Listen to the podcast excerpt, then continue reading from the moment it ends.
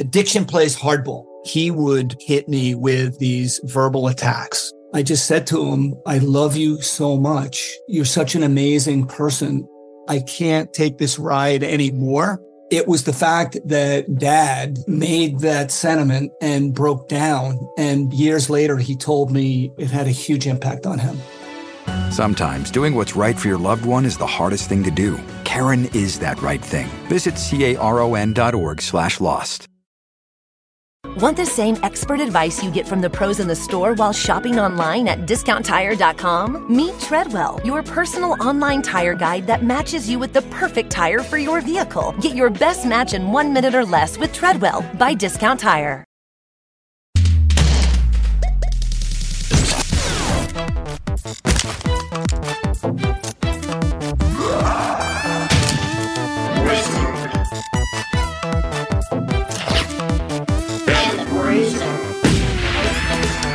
Computer, a fun, wholesome device that we use every day to collect our tax data and to build our word processing documents. But while you sleep, your children are entered into a world of demonic savagery where murder is the currency and everyone's eager to pay extra. In this report, we will show you how your children are being warped by the demonic, horrid, blood soaked disgust that is the id Software Corporation and their horrible games that are just ruining America. Mark my words, in this, the year 1994, America will never be more violent than it is right now. ah, mommy, mommy, I want to murder the Satan Lords, and I want to join their forces once they're dead.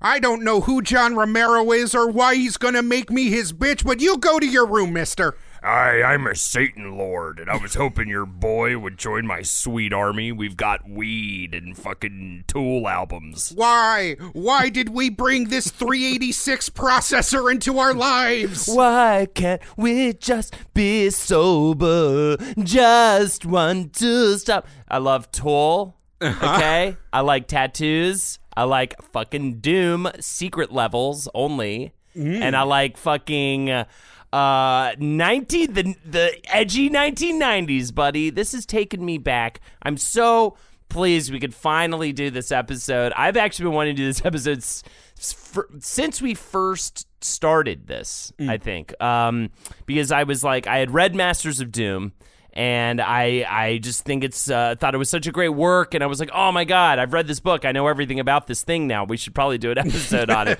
And of course, you did bring up the good point that a lot of people know this story.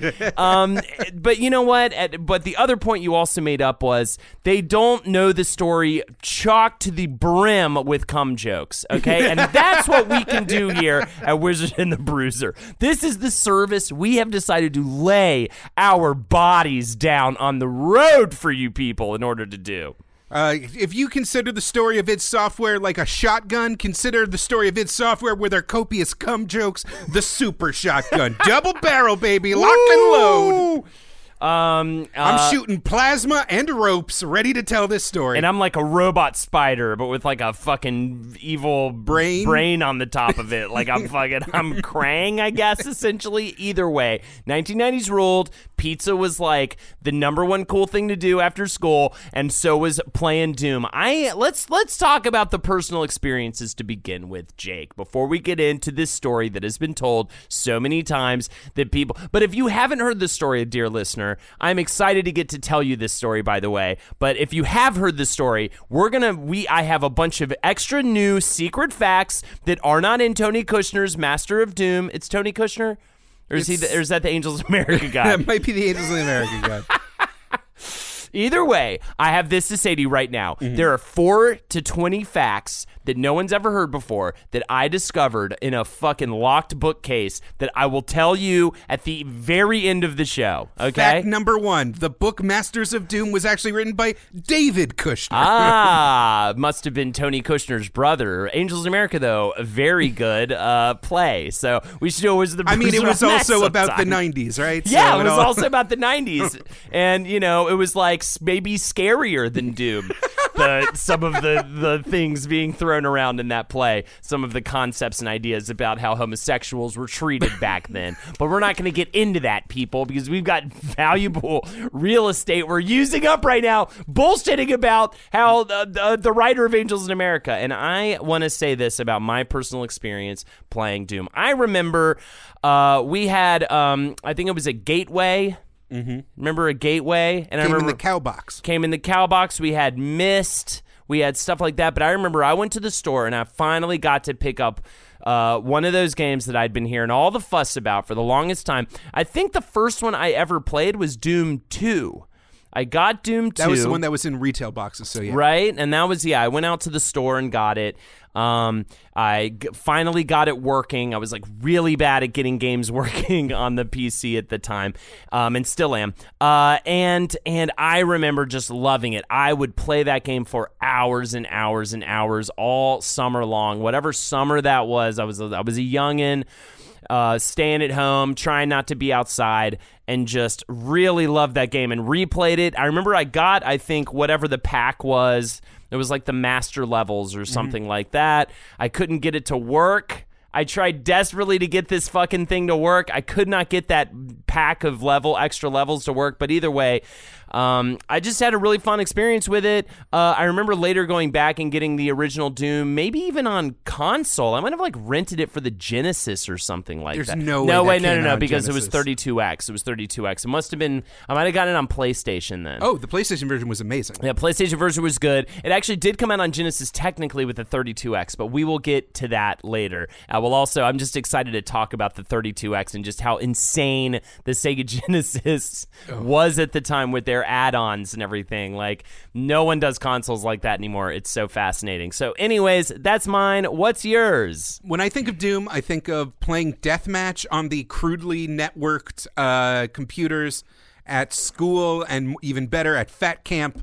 Uh, I think I've gone into like the golden age that was the computer room at Fat Camp, and how it was just like loaded to the brim with all the games because everyone was fucking nerds, and we all cherished our like two precious hours a week indoors that they let us have.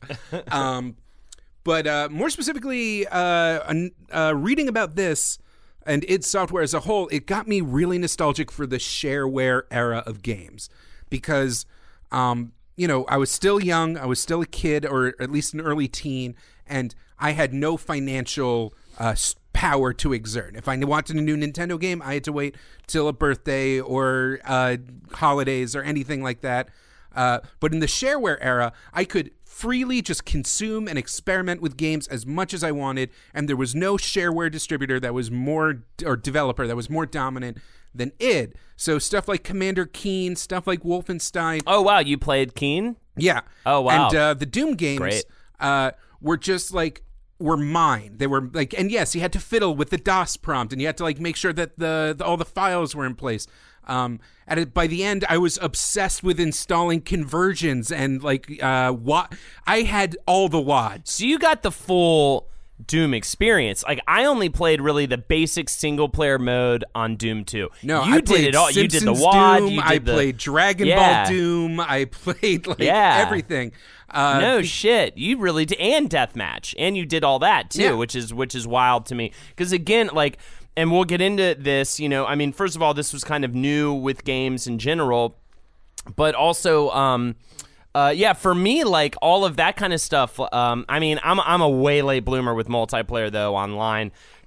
I think my first online multiplayer game was fucking um, uh, the Division. You know, Wow. I mean, r- very recently. Like, I was like, wait, what is this? Because I just felt really skeezed out about like playing games against strangers online. It just is weird to me. You know what I Um, mean? And But I'd it- like to mhm. say that like I I kept with it into uh, the Quake era, but unfortunately, like all smart people, I made the jump to Unreal Tournament. So, Uh-huh. Yes. un- you know, it's sh- it's just unfortunate that because as a smart person, I had to go with Unreal Tournament. Um, you know, they do the test, and if you're a dum dum, they give you Quake Arena, you Quake and if you're smart, you you get Unreal Tournament. if you can do sort of multiplication, like Mm-hmm. very basic stuff, right? If you know who the current president is, Yeah. and you can name the days of the week, backwards that you can. That then you get Unreal Tournament. Uh, I know a lot of you are huge fans of Quake, and for you, I give you a big high five, buddy.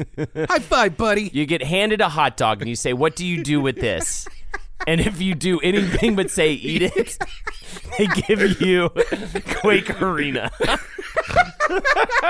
Friend. Okay, you're gonna be rocket jumping. Enjoy. Me need mm, hot dog for um telling the time. All right, there you go. It's So, like a lot of 90s developers, our story starts with a bunch of teenagers that just happen to get good at computers in an era where nobody was good at computers yet. hell yeah. Jake Young will make you suck his dick. What?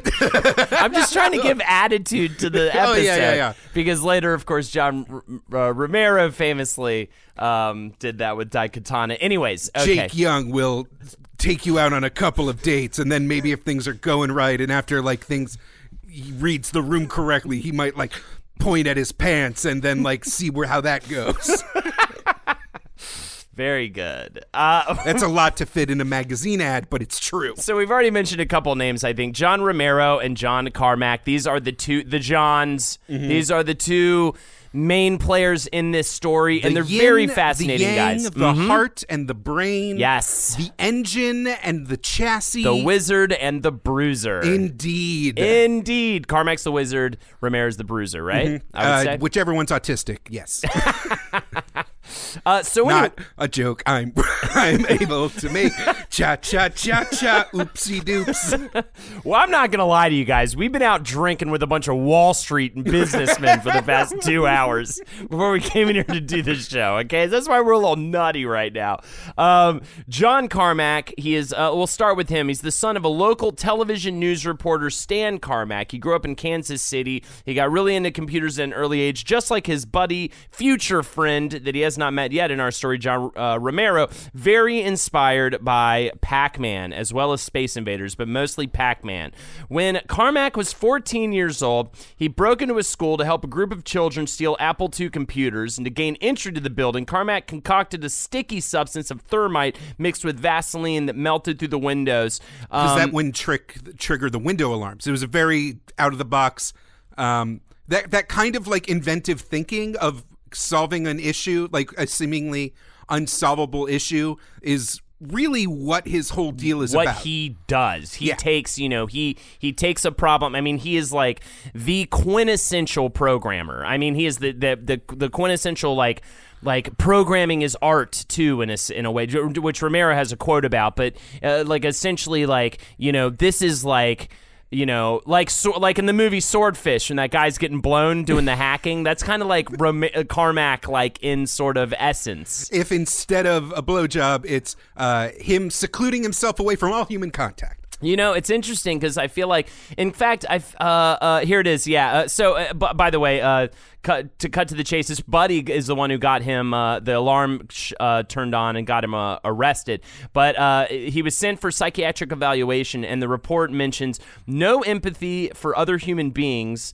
Um, and describes Carmack as a brain on legs. And a lot of this is like, wow, this almost sounds like, and he kind of looks like Dahmerish too. It sounds like he's like, could maybe be a serial killer. You know what I mean? From these descriptions. Carmack said about himself as a kid, I was sort of an amoral little jerk when I was young. I was arrogant about being smarter than other people, but unhappy that I wasn't able to spend all my time doing what I wanted. I spent a year in a juvenile home for a first offense after an evaluation by a psychiatrist went very badly, of course, referring to what I was just speaking about. He ends up attending University of Missouri, Kansas City for two semesters before he goes to be a freelance programmer. And, uh, around that time is when he gets a job working at a computer company in Shreveport, Louisiana. Shreveport, man. Shreveport? yeah.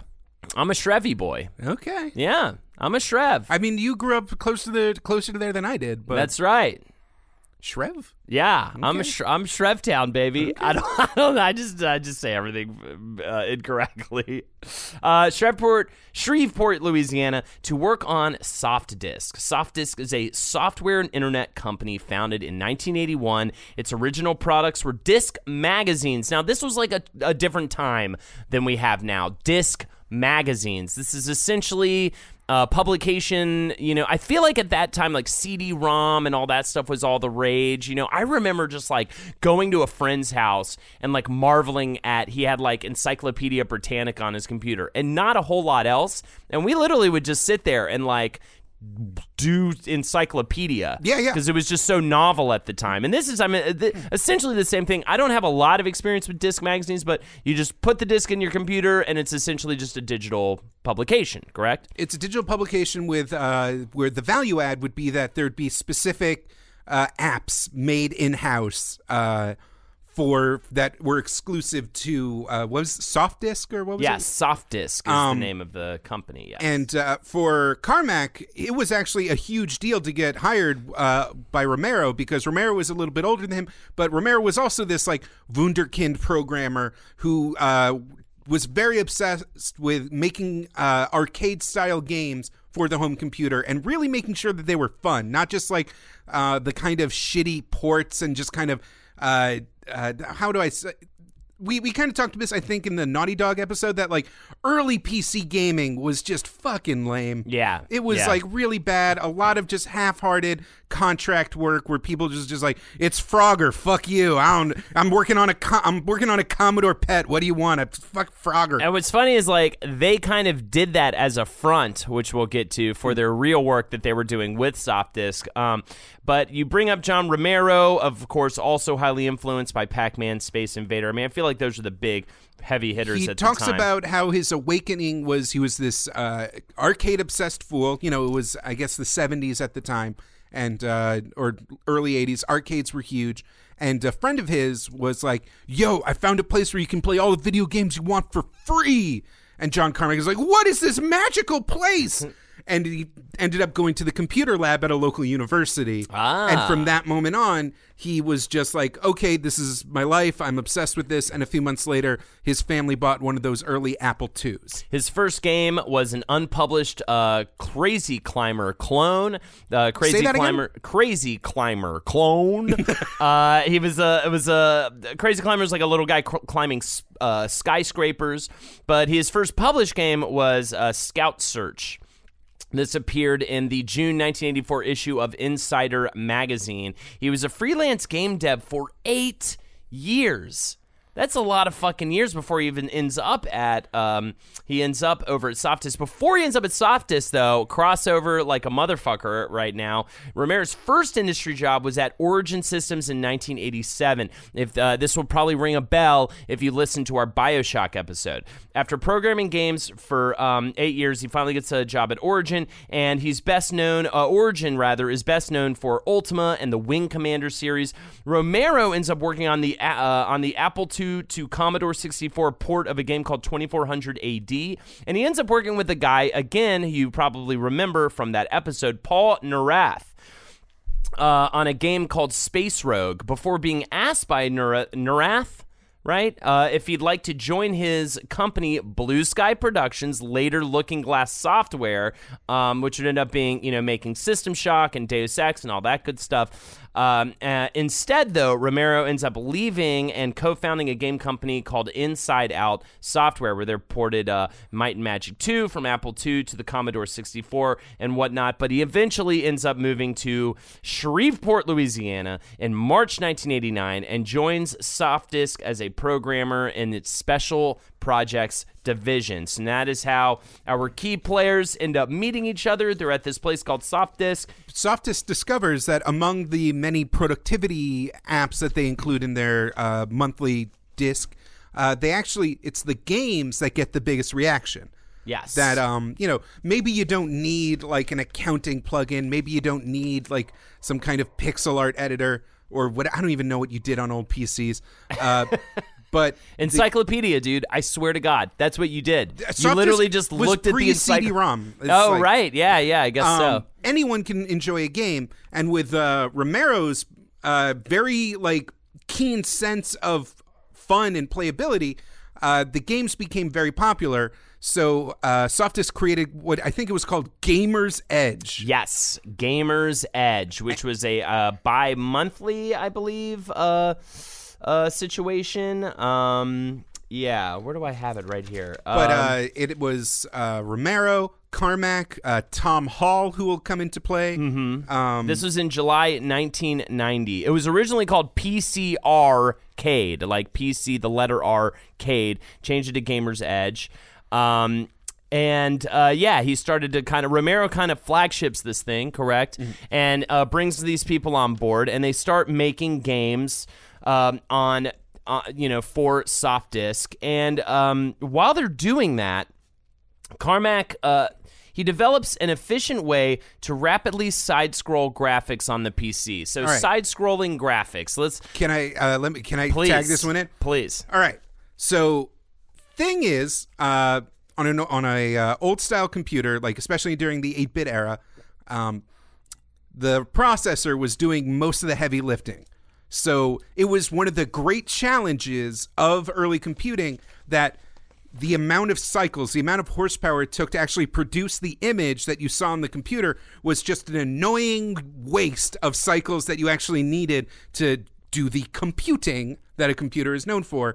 And um, because of that, it would always be like it- the computer gaming was always just falling behind on specially built consoles, specifically the Nintendo. Um, the Nintendo Entertainment System, the Famicom, was this uh, 8 bit computer that had a special picture processor and it used cartridge games that had like special added uh, memory chips and co-processors that allowed it to uh, just create brighter graphics, bigger game worlds, and specifically allowed fast loading of new visual information on screen. Why it was referred to as the big hard dick of uh, the video game scene back in the uh, early 90s. So a lot of uh, early, most early computer games, I'm gonna just say like nearly all, uh, you know, they had to like keep the window where the actual game was happening very small. We talked about that a bunch in a lot of uh, previous episodes. and the games would just be idiotic. It would just be like a ball, uh, just sort of slowly moving in a circle inside of a square, and you'd just be like, I don't, "There isn't even a game." here. It just made no sense. Uh, it's just that, like, just to keep the sprites on screen moving, you couldn't move the background. So, like, a lot of games, like the PC version of Castlevania, took place in single screens that kind of just looped from one end to the other without any scrolling. Yes. Um, scrolling was just this immense drain on hardware resources. So, if you actually had it working, you couldn't have any code left to run to run the game. What Carmack did was he created a system called um, I believe it's adaptive tile sorting. Shit, I don't have it here. I, I yes, I think that's actually what it is, though. Um, Something like that. For look it up lack of a better word, uh, he kind of streamlined how the background layer was rendered so that only the individual objects and tiles that needed to be scrolled adaptive tile refresh. refresh. Yes. Only the sprites and tiles that needed to be scrolled actually like took up the the processor's time. So uh, what you had was the ability to create games that moved like Nintendo games, and this is a huge leap forward, especially for home computers. So Romero has this character he's putting in his games called Dangerous Dave, and uh, Carmack ends up staying up all night with his buddy Tom Hall to make a replica of the first level of Super Mario Brothers 3, which was like the hugest game at the time, with Romero's character Dangerous Dave in place of Mario on a PC. Romero comes in the next day. Uh, they Carmack boots it up, and uh, Romero just flips the fuck out. Essentially, he loses his mind. This is like the most incredible thing he's ever seen. Um, they called it Dangerous Dave and copyright infringement. And um, it's like we, we've got we've got to make the whole thing. Let's do all of Super Mario Brothers three with Dangerous Dave in This place. speaks is so hard to like how young and naive these guys were. Yeah. Um, they just thought, we'll make this thing, we'll show it to Nintendo, they'll give us all oodles of cash, and Mario will be on the PC. Hey, hey, Nintendo! Millions of people use PCs to game. Uh, most of it's stolen. They steal a lot. Uh, but hear me out. What if we took this one game that took you millions of dollars and years to make, uh, and we just put it on systems that you don't get any money for if people buy them or not. it's like but, but like the idea like to go from like oh let's make our own like because Nintendo was the holy grail. Like Nintendo was game daddy And Yeah. they were like, "Oh, this will make Game Daddy so happy. Let's work hard for Game Daddy." So so they end up uh, using the work computers after hours and on weekends. At this point, are they actually pulling the computers They out of the physically office, right? carrying the computers out of the Putting office putting them in the trunks, taking them to the uh, whose house are they at? I forget. It was it's some lake house or something. I believe. The, yes, the lake house. Uh, Romero has photos of it. Yes. it's where they play D and D. It's where they like collaborate and work on their games. Because again, this is a very close team of only like four or five people, and they're chugging out these games for soft disk at like a record pace. Yes. and these games have to come out clean. They have to come out fun, and they have to come out on time. Mm-hmm. So all these guys just are completely like synced with each other. yeah, working just insane hours, slamming pizzas, just just Diet Pepsi's flowing like honey wine. And uh, so, anyways, they end up, you know, of course, as as you kind of could tell by Jake's description, they they pitch it to Nintendo, and Nintendo by turns them I, down. they send them and basically a pixel by pixel remake of Super Mario Brothers 3. Um, Super Mario Brothers 3 was actually a landmark game for Nintendo because it could allow like uh, vertical and sideways scrolling. Yes, that's, Um, yes. So, so- when Mario would fly, you would you would you would the pan up into the air, and, and all that, that, required stuff. all sorts of graphical tricks and like carmack just kind of cut out the carmack's algorithm was incredibly uh, efficient at kind of just making that functionality happen on uh, on hardware that was not ready for it and nintendo says fuck you Yeah, they're like get get your ass to a strip club and watch someone else get fucked because we're not going to sit here and take any of this, okay? All right? And um, you know, uh, they were devastated. But uh not really. They're doing fine. yeah Uh, but at the same time, you've got this guy, Scott Miller at Apogee Software, uh, doing this new hot thing that you mentioned earlier, shareware. Shareware is essentially um, the way he did it was you release like the first chunk of a game for free, and if people like it enough, they can buy the rest of it uh, for a, for a certain amount of money. And it was all done online. online or uh, like at computer swap meets.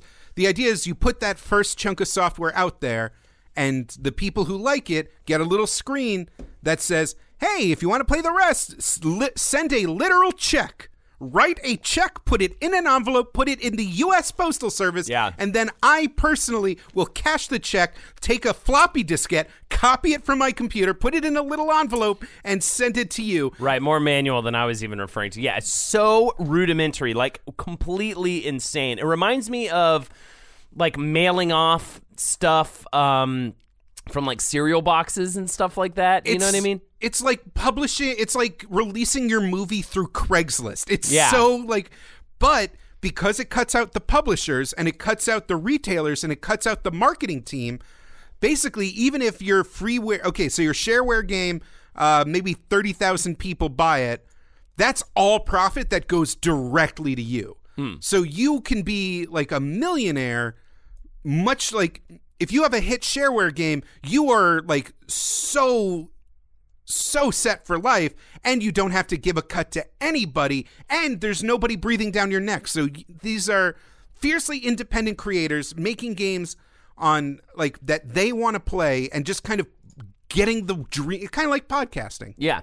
Just kind of just blasting it out there and whoever comes a nibbling comes a nibbling patreon.com slash wizbru for bonus episodes every week We've got bonus episodes. We've got we will we will call we will call you. We'll call you on the phone. we'll actually physically send you stuff like it was shareware if you want to grab lunch, I'm around. Just hit up the Patreon. Um, we appreciate all of our patrons. Thank you so much for uh, for your support. And uh, this guy, Scott Miller, he's a big fan of Dangerous Dave, the character and video game that Romero and Carmack and all of them. Um, put out on through Softdisk, but um, he he needs to find a way to get contact with them uh, through Softdisk. That's the only way he he knows to contact them is through the Softdisk address. But at the same time, he can't let like the powers that be at Softdisk know what he's doing because he's essentially trying to like steal them and their work mm-hmm. from out of, from under Softdisk nose. So he starts writing these fan letters to Romero, and Romero's getting like a huge kick out of this. It's like, oh my god, I actually have a fan. This is like amazing. He hangs the letters on his wall. He's so excited about it. And after a while, another fan letter comes in from another fan. He's like, oh my God, I can't believe this. I have fans. This is like incredible. And after a while, he realizes all these fan letters are coming in from different fans, but they all have the same return address. How fucking stupid is this guy? Not only this- just like the return a- address, he sees the return address. he sees the address for Apogee Software in a computer magazine because they're doing a profile of him because Apogee's doing tits tits galore. Um, and uh, he's like, "Wait a minute, why do I know that that PO box?" Fuck. God damn it. I've been done had. So uh, I just, you know, it's it's kind of a like a well told story. Like it's been told a lot.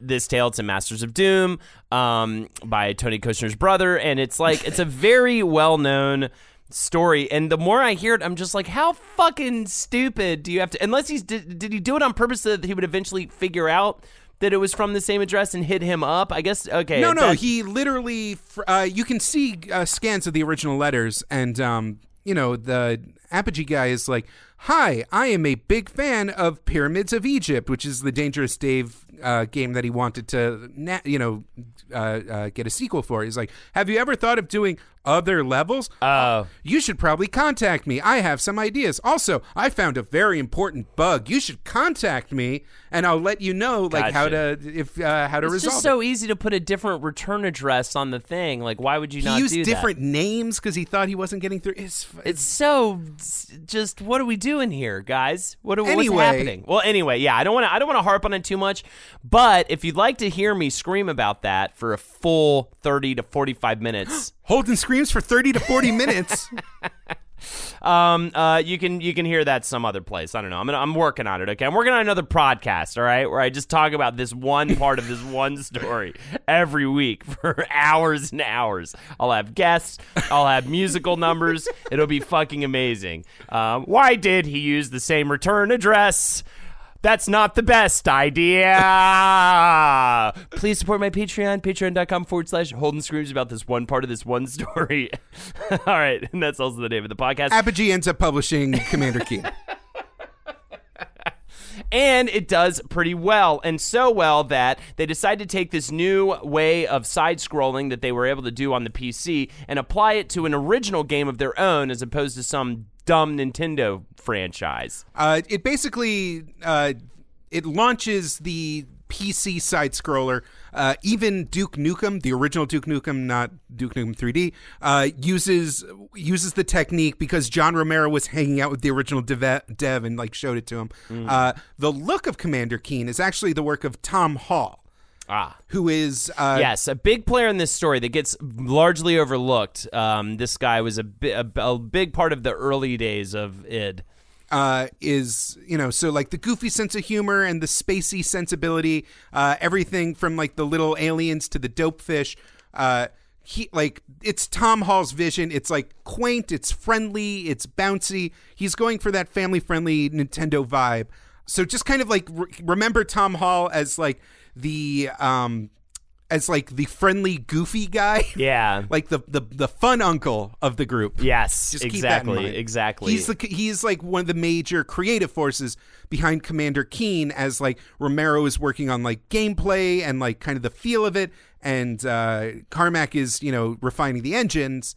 Uh, Tom Hall is like being like, what if he got a what if we got a yo-yo bounce a pogo stick?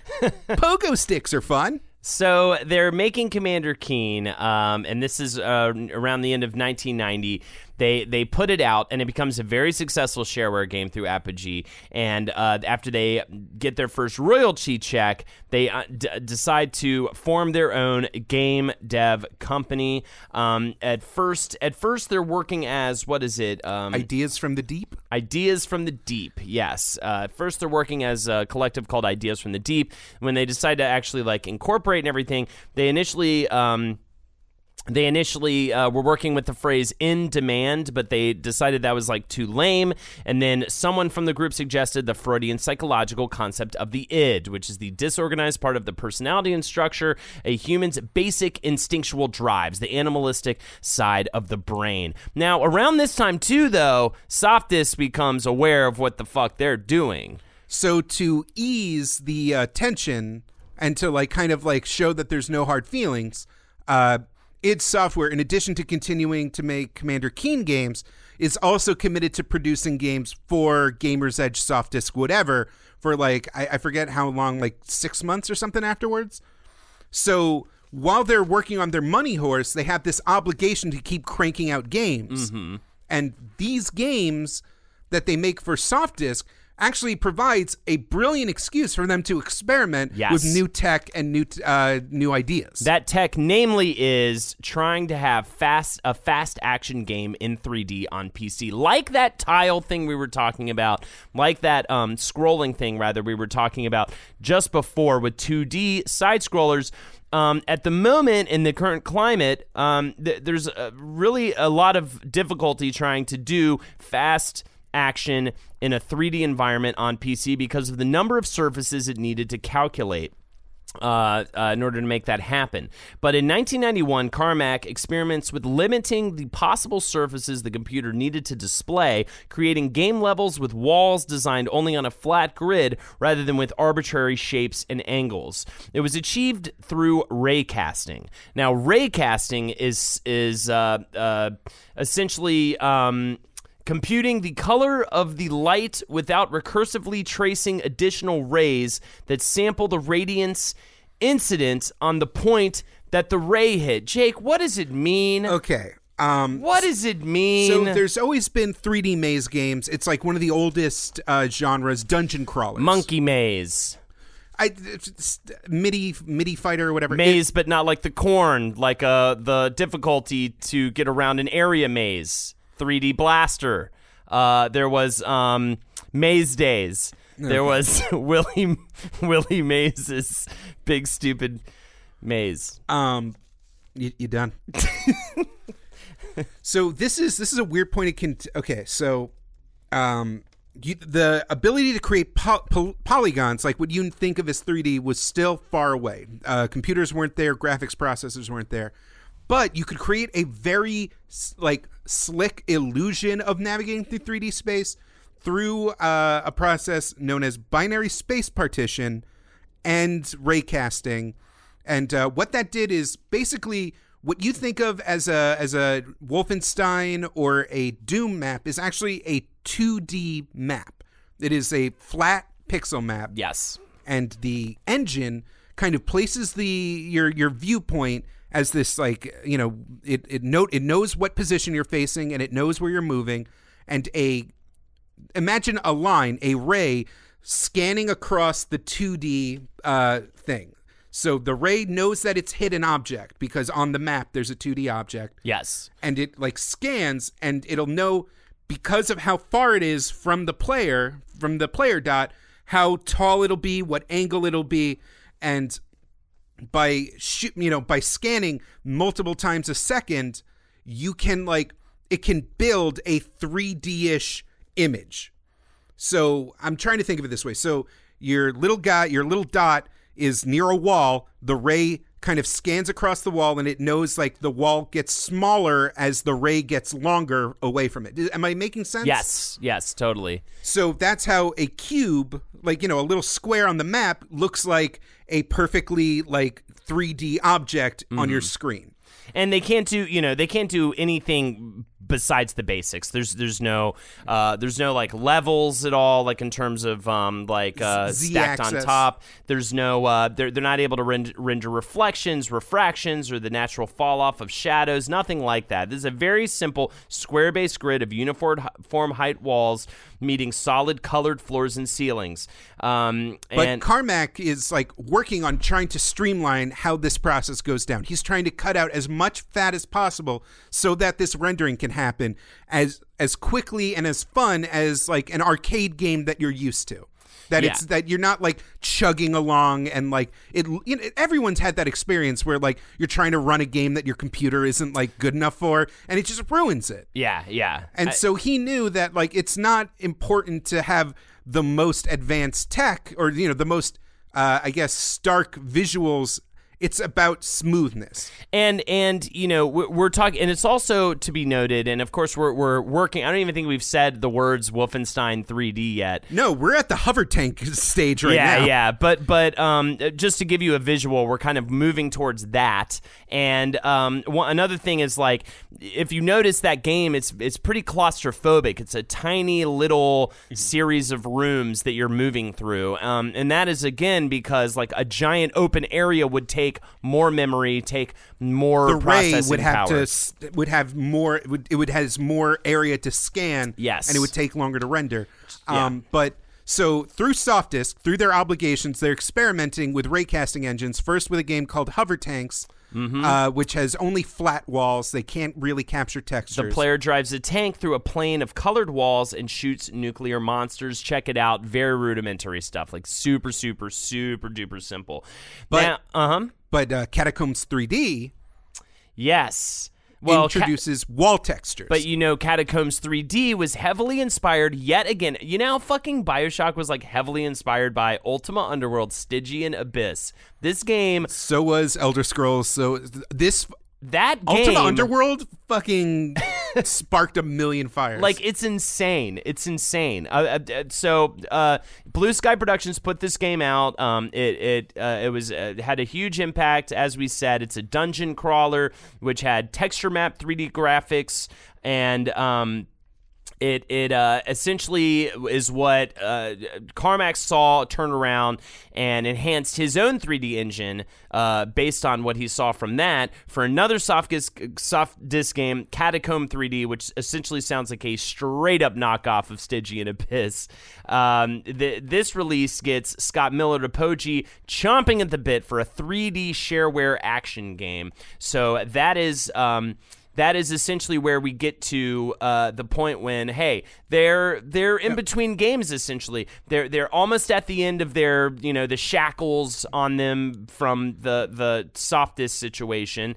Uh, their Commander Keen series is getting near uh, completion and they're at the point where they're like well what is our next step? Two things that I just want to mention that Catacombs did uh, is uh, it introduced the player avatar on screen, and the health was represented by your face getting more and more fucked up as you got hit. yes Uh, to the point where you were just a skull with a buzz cut. no shit they that was in Yeah, that was in uh, Catacombs 3D. And secondly, uh, instead of uh, a lot of these dungeon crawlers, because they were based on uh, Dungeons and Dragons uh, and traditional RPGs, uh, were focused on melee combat. You would kind of like saunter up to a thing, and then you'd like your little sword would go down, and the monster would be like brr brr, and it would be kind of boring. Uh, Catacombs focused more on range combat, and the way they communicated that was through this glowing hand coming out from the center of the screen. So like it created a more uh, addictive and immersive idea of a first person shooting experience. and Catacombs 3D also had this glowing hand by the way like yeah. Um. So, anywho, uh, uh, Romero is essentially comes up with uh doing a remake of 1981's Castle Wolfenstein. And uh, the reason why is because it works on a few different levels. They all enjoyed the game as a kid, all the people in play here. Uh, it, it, it, was a maze like shooter, which would work very well with what John Carmack was doing with his engine. And uh, it also had a darker sort of setting and style. And Adrian Carmack, and I love every time you see Adrian Carmack, like in Wikipedia or whatever, it always says right next to it, no relation to John Carmack. it's just happened to be that the there was a guy named John Carmack as the programmer, and that the artist that they brought in to work with them, his name was Adrian Carmack, but they have absolutely no relation together. Um, and he had a much darker art style, and he was kind of like lamed out by a lot of the Commander Keen stuff and like the stuff Tom Hall wanted to do. Um, Apparently, John Romero and Tom Hall got along really well co- comedically, but Adrian always wanted to kind of bring back this fucking darker, edgier style. That was kind of more his thing. And so, you know, Romero proposes a loud and cool fast action game where the player could shoot soldiers before dragging and looting their bodies. And the core of the gameplay would be fast and simple. For Romero believed that due to the novelty of a 3D game and control scheme, players would not be receptive to more complicated, slow gameplay. And at that point, everything was kind of more complicated and slow. The gaming sort of uh, the industry standard. Games like Ultima Underworld Yeah. uh, were, yeah, much more methodical. Slow moving, inventory management. Tons of menuing and all this kind of stuff. They wanted to remove all of that and have a situation where you just got into the game and you're just and you're just moving. I mean, you have to realize, you know, um, none of first person shooters as we know them now as, which seem to have just kind of always been around were just that did not exist mm-hmm. really until this time. I mean there were like little seeds that that seemed like you know they were kind of moving in the direction of what a first person shooter would one day become. But there's such an industry standard now. Whereas before um, i mean we'll get to this later but i mean before all f- like before first person shooters were known as first person shooters they were known as doom clones. That's how impactful this game was in terms of the style of, of what an fps actually is. Even the games where you were like in a first person perspective uh, usually like you were in a cockpit or you know they just because of the limitations you had to like really narrow the available screen real estate while wolfenstein because of all the uh, uh, kind of shortcuts and efficiencies that they figured out was a much bigger screen and it allowed you much more freedom of movement and was much more immersive I love this quote from Carmack uh, in regards to that about work ethic. He says, Focused hard work is the real key to success. Keep your eyes on the goal and just keep taking the next step towards completing it. If you aren't sure which way to do something, do it both ways and see which works better. It's all about just like trying all the different angles and really like seeing, seeing, uh, you know, giving it every every which way a shot so that you can try to get to your goal.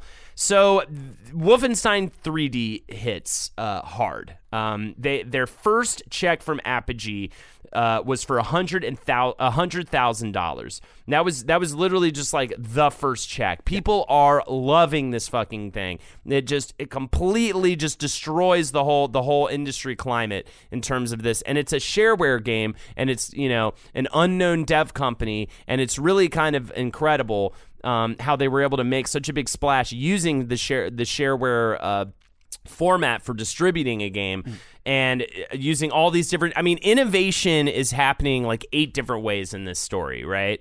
As we talk about it right now, it's really the shareware concept um, and then mixed with uh, this new fast 3D style of shooter that no one ever seen before, mixed with and it's not like this necessarily wasn't happening at the time, but they really they really got the pulse of this mixed with blood and guts, super violent Nazis, you know, let's mecha Hitler, punching dogs in the no i'm sorry this is wolfenstein stabbing dogs in the face you know, just being like hyper, hyper. And I mean, I know, I remember at the time, I mean, we're talking about the early 90s, we're just about to usher in the whole grunge, you know, brooding, ultra violent, anti, you know, in comic books, you've got the anti heroes like Spawn and stuff like that that are about to be, uh, you know, the hu- most hugely popular thing.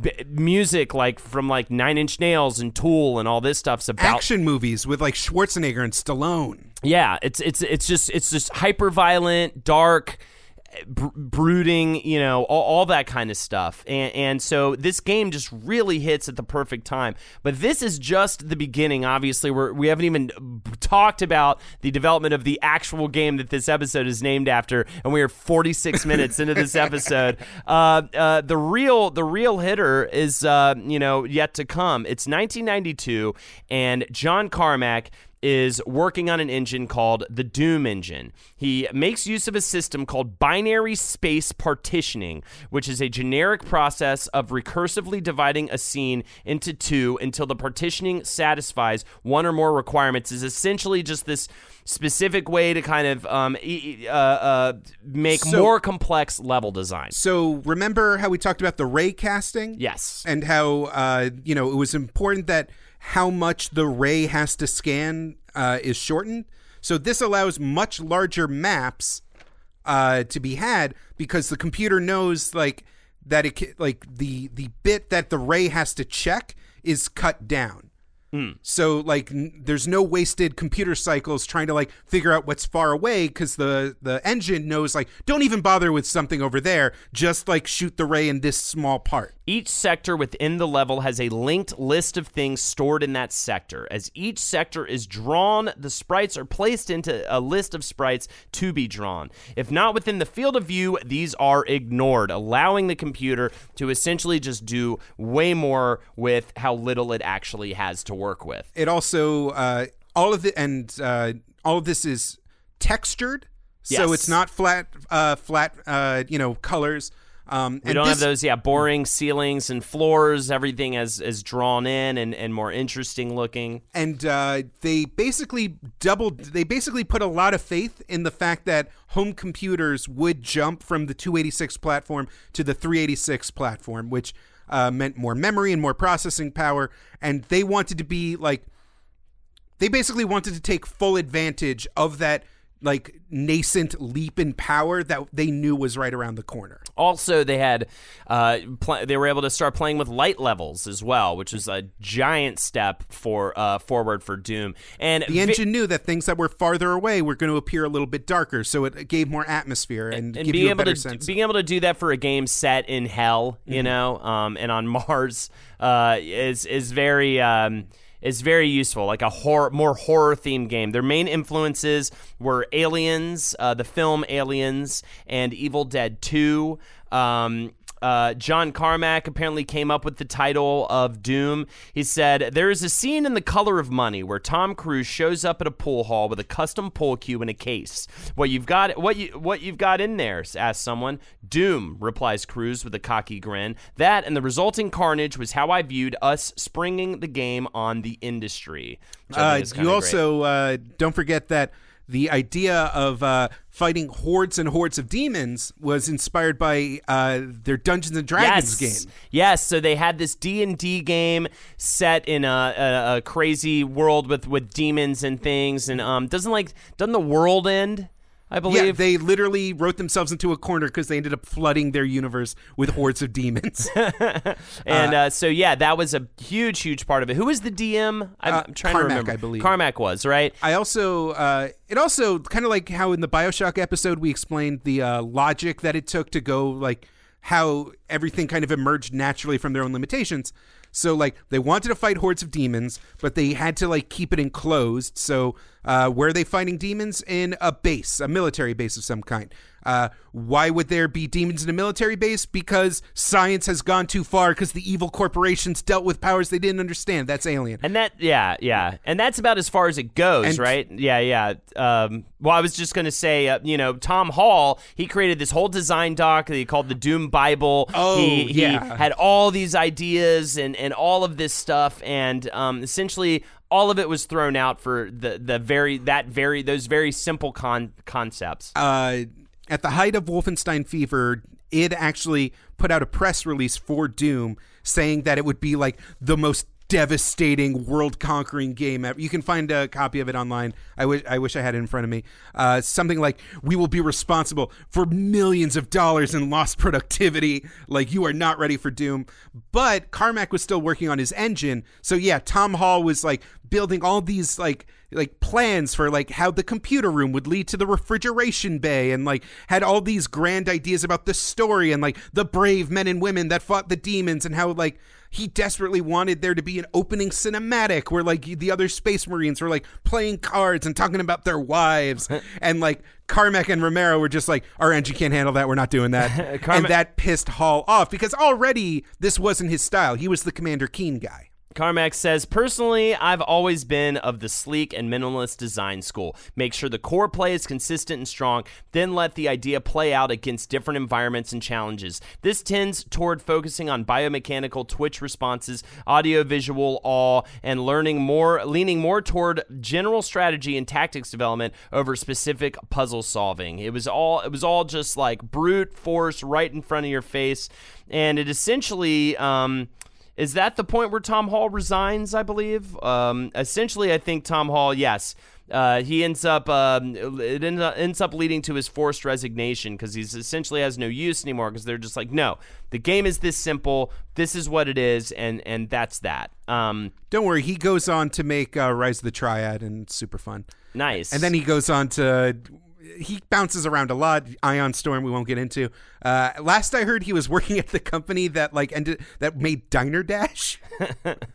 Whatever. That's amazing. Most of the level design that ended up in the final game is that of uh, John Romero and Sandy Petersen's. Now, Sandy Petersen worked on nine, 1991 Civilization and would go on to work on Age of Empires, along with multiple board games in a, ta- in a tabletop, the tabletop RPG, uh, Call of Cthulhu. Um, so he's actually quite prolific and got in there at the right time exactly to be working on this game. And uh, the graphics uh, done by uh, Adrian Carmack, Kevin Cloud, and Gregor Punchatz were all modeled in various ways. They were they were uh, drawn, painted. Several of the monsters were built from sculptures in clay or latex, which is super cool to look at online. And uh, some of the weapons were actually toy guns from Toys R Us. It's kind of amazing. I need to find out which weapons were. I mean, you can guns. find pictures of those original like clay models that they used for stuff like uh, the he- the Hell Baron and like uh, the Cyber Demon and the Mastermind, and they're fucking freaky looking. Uh, you also have Bobby Prince creating the heavy metal soundtrack. He also did Wolfenstein 3D and would go on to do Duke Nukem 3D. He, uh, according to John Romero, um, he uh, several tracks of the game are copies of songs from popular heavy metal bands like Pantera and Alice in Chains.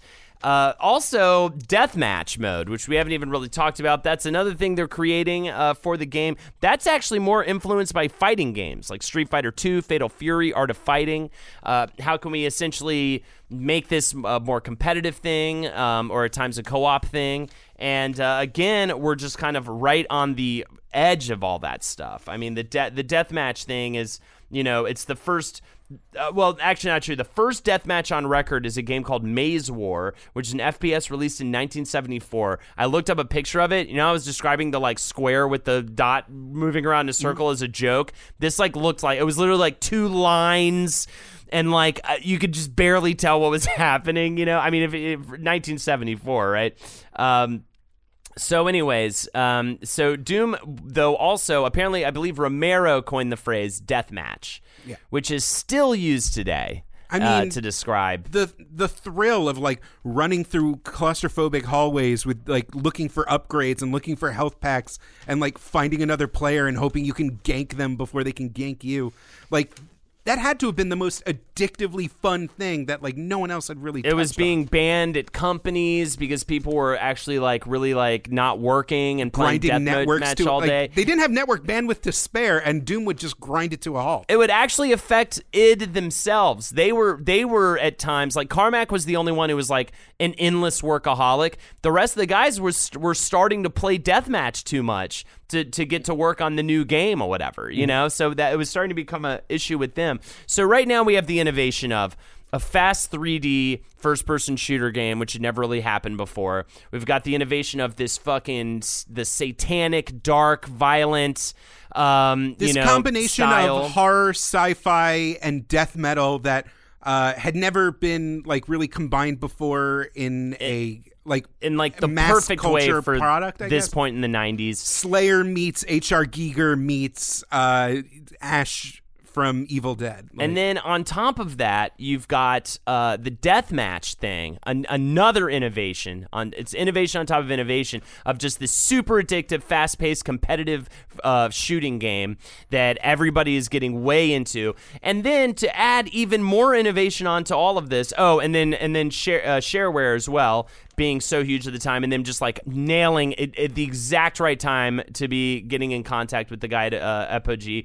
And then we've got WADS, short for Where's All the Data. You see, Carmack himself is hugely, hugely a proponent of sharing code of of letting the Mods. letting yeah letting the players do whatever they want we talked about this a lot in the rockstar episode because they had the same kind of approach for for gaming. They wanted everyone to access everything. Well, this was his way of doing it.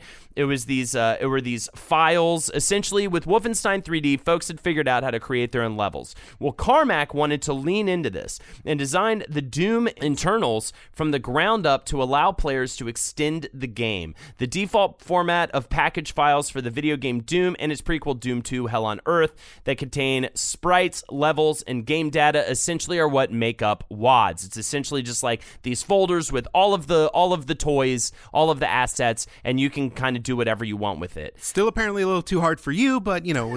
I couldn't even make the wads that other people made work for my game. That's how bad I was at understanding that. I was very confused. I actually remember seeing wads too. I like remember seeing that and just being like, "What the fuck is this?" I didn't have a single person to communicate with this stuff about, by the way, or like.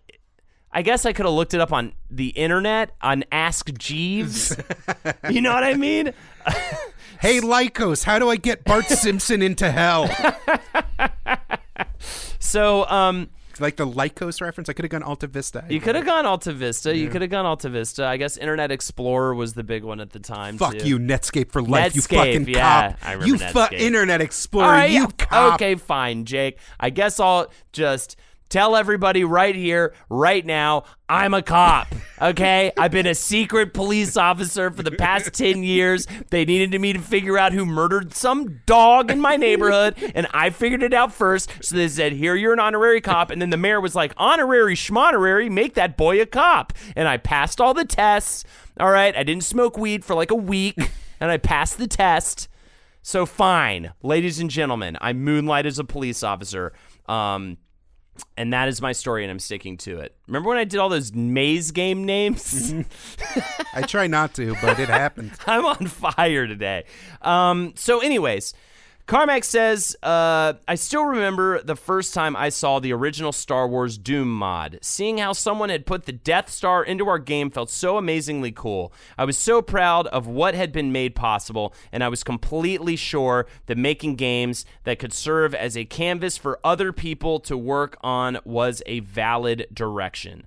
Um, there were so many notable people. I mean, people ended up doing like getting way into wads, and they would end up becoming like Til- Tim Willits. He would later become a lead designer at id. Dario Casali was hired at Valve uh, and worked on Half Life. Um, American fucking McGee. Mm-hmm. John Anderson and Matthias Worch were level designers for the Unreal series. So, which if you were a smart person during the time that came out, then of course you would have played that. Uh, Carmack says of this. Sharing the code just seems like the right thing to do. It costs us rather little, but it benefits a lot of people in sometimes very significant ways. Um, there are many university research projects, proof of concept publisher demos, and new platform test beds that have leveraged the code. Free software that people value adds wealth to the world. I love that phrase. Free software that people value adds wealth to the world. Ramirez says of this, you're headed in the right direction when you realize the customer viewpoint is more important than the company viewpoint. It's more productive to learn from your customers instead of about them. Um, and then once you've learned all those things, you should publicly tell them all that you will make them all your bitch. You for also forgot suck it down, which is also in that fucking ad. Is also in that ad. We'll get to that. I, we'll talk about Daikatana, I think, in, a, in another episode. These guys are rolling in money. Uh, they're buying Ferrari Testarossas left and right. Yeah. Carmack, like first, uh, everyone in the team like buys actual homes for themselves. Uh, Carmack stays in his one bedroom apartment and buys two Ferrari Testarossas. um, they're working on uh, Doom Two, which they are gonna, re- which having finally reached like the critical mass that shareware no longer makes sense. They actually need the support of retail. Uh, they create Doom 2 for the retail market. It's like a boxed thing. Uh, the engine gets uh, uh, pimped out to other games. Uh, Heretic and Hexen. Uh, Romero helps a lot on that. Um, It was it, in in late 1995. Just to let just to give you this, uh, and we'll use this phrase again. Doom becomes a killer app. A killer app is essentially like a product, like hardware of a certain type. It like can't come without it. And, like every, it needs to be on everything. In 1995, Doom was estimated to be installed on more computers worldwide than Microsoft's uh, new uh, operating system, Windows 95. Uh, despite their multi-million dollar advertising campaigns. It led Microsoft to hire id to port Doom to Windows because they're trying to now repo- uh, promote Windows 95 um, as a gaming platform. And uh, actually, the dev team that worked on this uh, was led by Gabe Newell of Steam. By the way, a little tidbit there. Oh, there. is this that's where that really embarrassing clip of uh, Bill Gates in the trench coat, Yeah. weirdly holding a gun wrong? it's Yes. like, hey guys, I'll see you all at the Doom. because they put him in the game or It's whatever. very bad. It's very find it on YouTube. bad. See you in the yeah. Satan rolls. Uh, right. I think. I was a billionaire at age 18. I don't know what people are like. Kablowy. So yeah, and it influences every other game. I mean, if you think about it, anything Call of Duty is like wouldn't exist essentially well, without. Call, I mean, well, Call of Duty specifically uses the Quake engine. Yeah. So, like, it really wouldn't have existed. like completely insane. So their next big project's going to end up being Quake. We're not going to really go too deep into that stuff. Um, we'll talk a little bit of it probably on a, on another episode, but um, either either way, this game is just turns them into rock stars essentially, and at the same time is just the most influential thing. Uh, you know, may, may, Doom may be the most influential game in all of gaming. Maybe like Pac Man because Pac Man influenced Doom. Like. I mean, in terms of running away from monsters in a maze, yeah. Yeah, yeah, totally. Um, Romero, uh, uh, in response to what makes a classic game, Romero has this to say. It was to be well timed. It, or I'm sorry, it has to be well timed. It needs to have the right components that maybe contain emerging technologies or something like, say, when Doom came out, the network play. There weren't many games like that. There was a really great 3D world that a lot of people hadn't seen. It was light years ahead of Wolfenstein. It was shareware, so it had internet distribution. We used the internet to get it all over the place. So it used a lot of stuff that was just becoming popular at the time. It just capitalized on that and cap like like five different things, right? WADs, the three fast-paced 3D, the death match, the fucking uh, 90s as fuck uh, theme and style, um, and a fifth thing that uh, I don't know yet. Uh, rockin' synthesized guitar riffs. yes, absolutely. It, it was it was just incredible.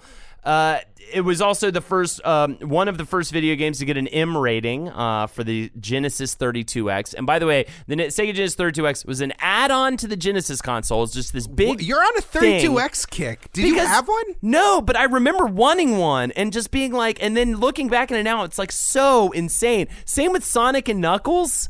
Is You could put Sonic, the Sonic and Knuckles cartridge in the thing, Mm-hmm. and then flip the top thing, and then put a- another cartridge on top of the cartridge. That's ridiculous. Why would people? Why were people doing stuff like that? Uh, s- several compromises due to the limitations of hardware at the time. So, anyways, um, they all they then follow up with Doom 2: Hell on Earth.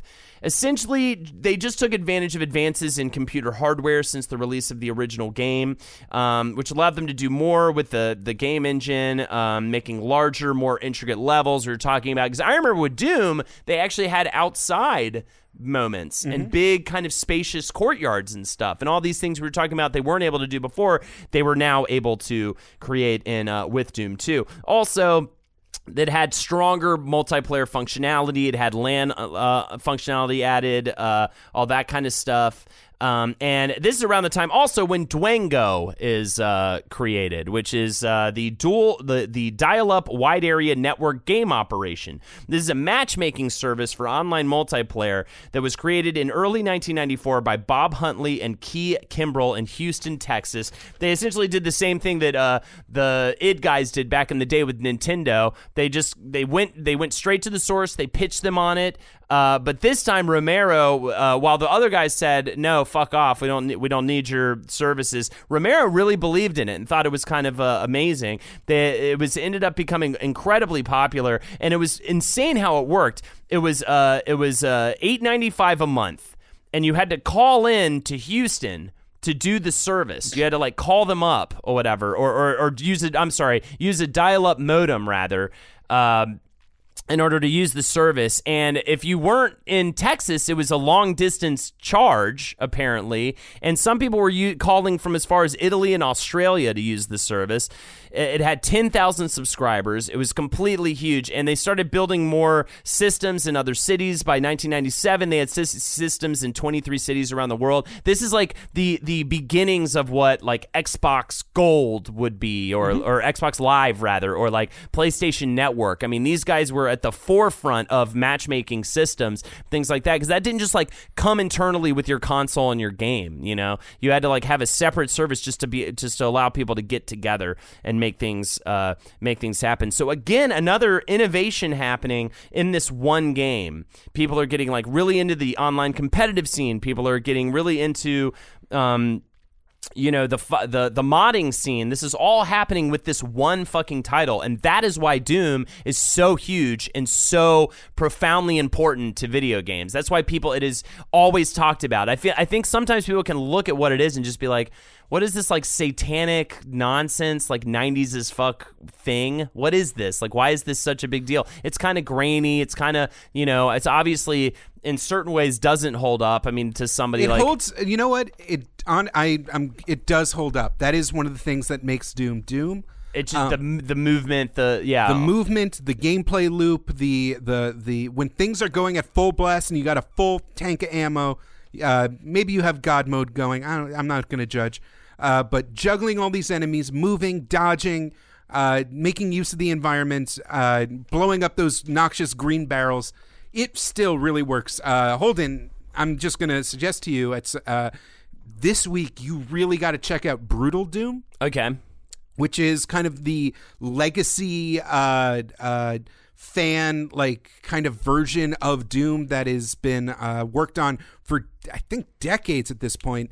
Um, it is still immensely fun. Doom awesome. is still incredibly fun. And hell, I mean, Doom is still incredibly fun with its remake as well, and that's something we'll get into in the next episode. There's so much more Doom to talk about. We've got all, all of the games that came out after Doom 1 and Doom 2, and the phenomenal Bethesda remake. We'll get into all that stuff. Also, we can cover, you know, the rest of the story because John uh, Romero and uh, John Carmack, they don't exactly end up sticking together uh, too much longer after this point in the story. We'll talk about that. We'll talk about about Daikatana. We'll talk about how um, he's about making people bitches and stuff. We'll, we'll talk, talk about, about weed, dude. We'll talk about pizza parties and shit.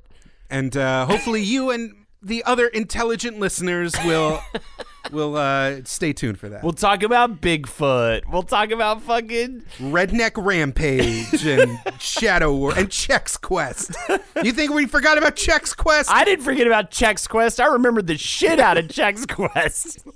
All right, everybody. Thank you so much for joining us. Um, please check us out uh, on our Patreon if you'd like to support us further. Uh, www. Uh, World Wide Web is what that stands for, by the way. www.patreon.com forward slash wizbru or you can also um, check me out on Twitch, uh, twitch.tv forward slash Holdenators Ho.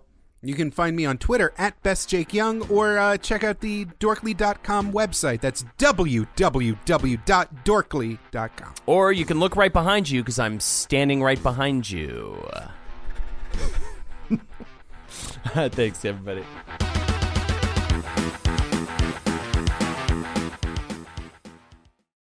Hi, Max. I wanted to share something with you. I wanted to tell you how grateful I am and how you've embraced your sobriety since day one. I'm grateful for how you changed your life. I'm grateful for the love you have for me. I'm grateful for you. Love, Mom. If your loved one is still struggling with addiction, you might not feel like you'll ever get to grateful, but we can show you how. At Caron, we've helped families overcome addiction for 70 years. So if your loved one is ready for something different, visit caron.org slash lost.